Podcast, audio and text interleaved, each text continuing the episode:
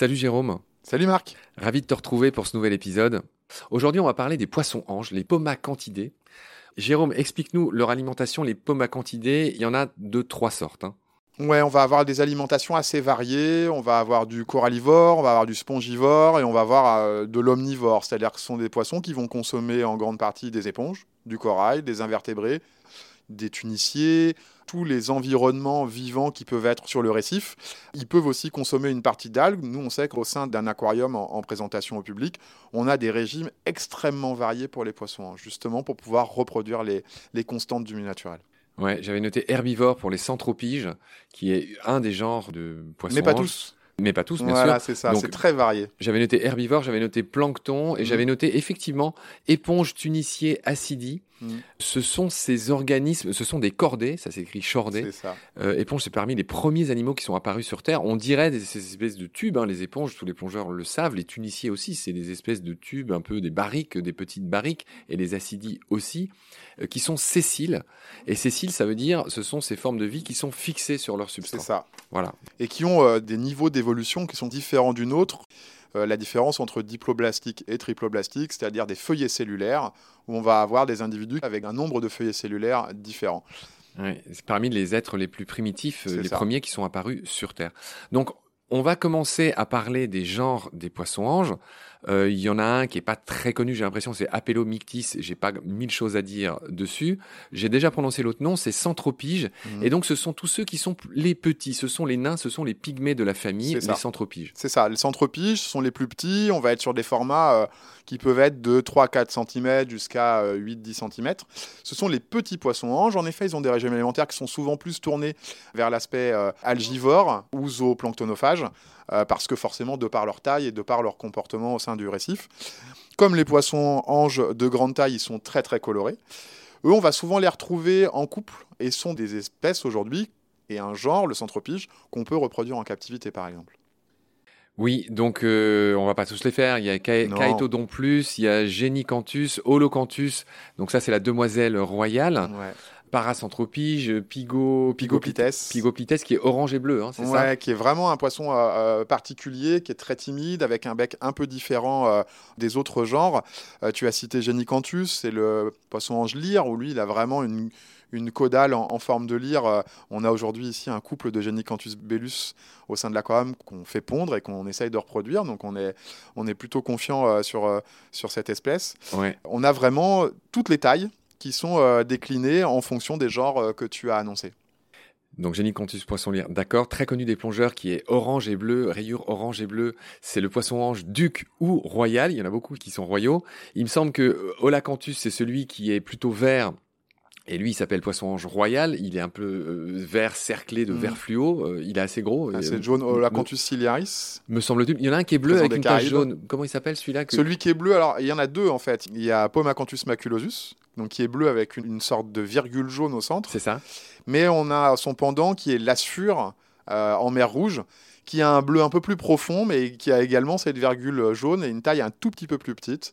Donc on a souvent aussi cette petite différenciation, comme on l'avait évoqué dans les poissons coffres, entre Cyanurus et Méléagris. Ben, on a vraiment Asfure qui est le pendant de Maculosus euh, au sein de la mer Rouge.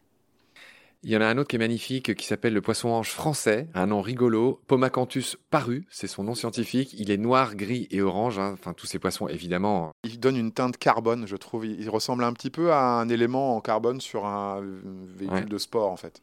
Poisson-ange nain, flamboyant, euh, on a dit que c'était les centropiges, l'oculus. L'auriculus. L'auriculus, pardon.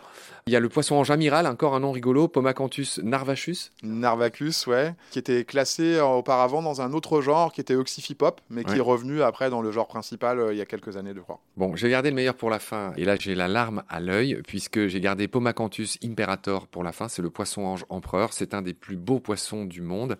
Et ce poisson, c'est tout simplement celui qui est sur la vignette de notre podcast Petit Poisson deviendra podcast, c'est un juvénile de poisson ange empereur. C'est exactement ce qu'on disait. Il ressemble pas du tout à l'adulte. Il a des espèces d'anneaux concentriques blancs sur un fond bleu, euh, bleu gris, avec, ça, avec un peu de noir. C'est un poisson qui est hypnotique. Pour moi, c'est vraiment un des trucs les plus hypnotiques du monde. Cette photo, elle m'a été offerte par Sylvain Corbel, que je salue au passage, qui est un immense photographe sous-marin. Je lui fais un gros bisou à Sylvain. Je ne le remercierai jamais assez de nous avoir prêté sa photo pour ce podcast auquel tu participes aujourd'hui. Euh, donc merci Sylvain. Poisson ange empereur, Pomacanthus imperator. Ben, tous les fans de baleines sous, de baleines sous gravillon et de Petit Poisson deviendra podcast, s'il vous plaît, ben, retenez son nom. Pomacanthus imperator, poisson ange empereur.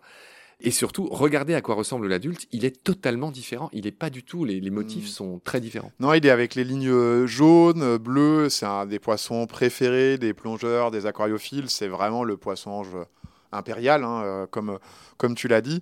Et est-ce que tu sais quelle particularité ont ces, ces gros poissons anges et surtout celui-ci? Ah ben non. Il grogne. Ah, il fait partie de ces poissons qui Il font fait partie de ces poissons qui grognent en faisant claquer une partie de leur vessie natatoire, euh, donc qui leur permet d'émettre des sons.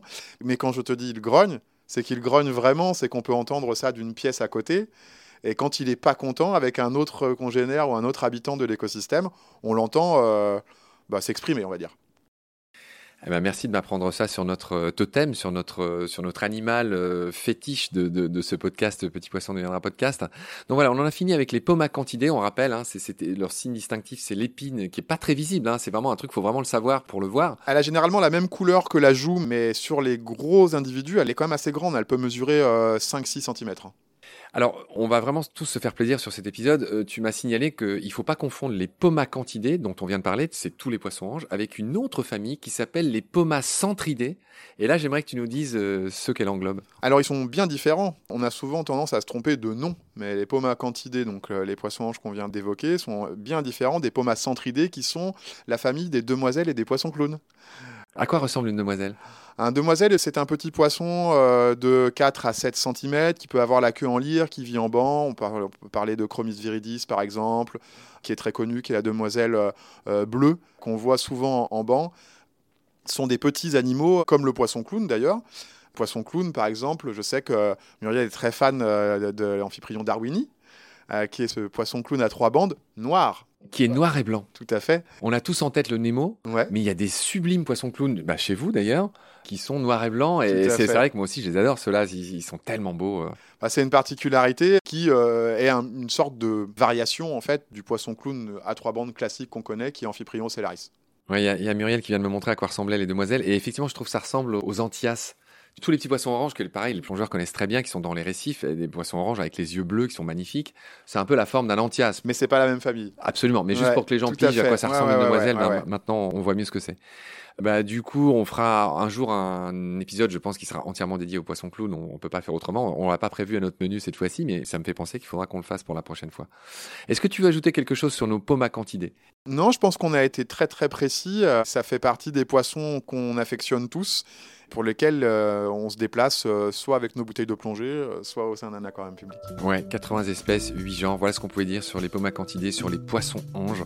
Et encore une fois, salutations, embrassades, accolades à notre, à notre totem, à celui qui est sur notre vignette Petit Poisson derrière un podcast. Et rebisous à, à Sylvain qui a pris cette photo bah, que vous pouvez admirer sur ce podcast.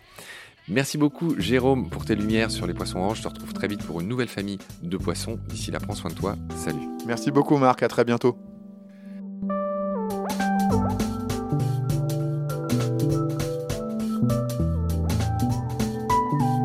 L'océan, c'est la vie. C'est-à-dire que notre vie est intimement liée à la vie de l'océan. Voilà, c'est ça, pour moi, la seule chose qui compte. Tout le reste est secondaire, tirer du pétrole, des trucs. Pourquoi faire? Pour augmenter de 5% la production Rigolade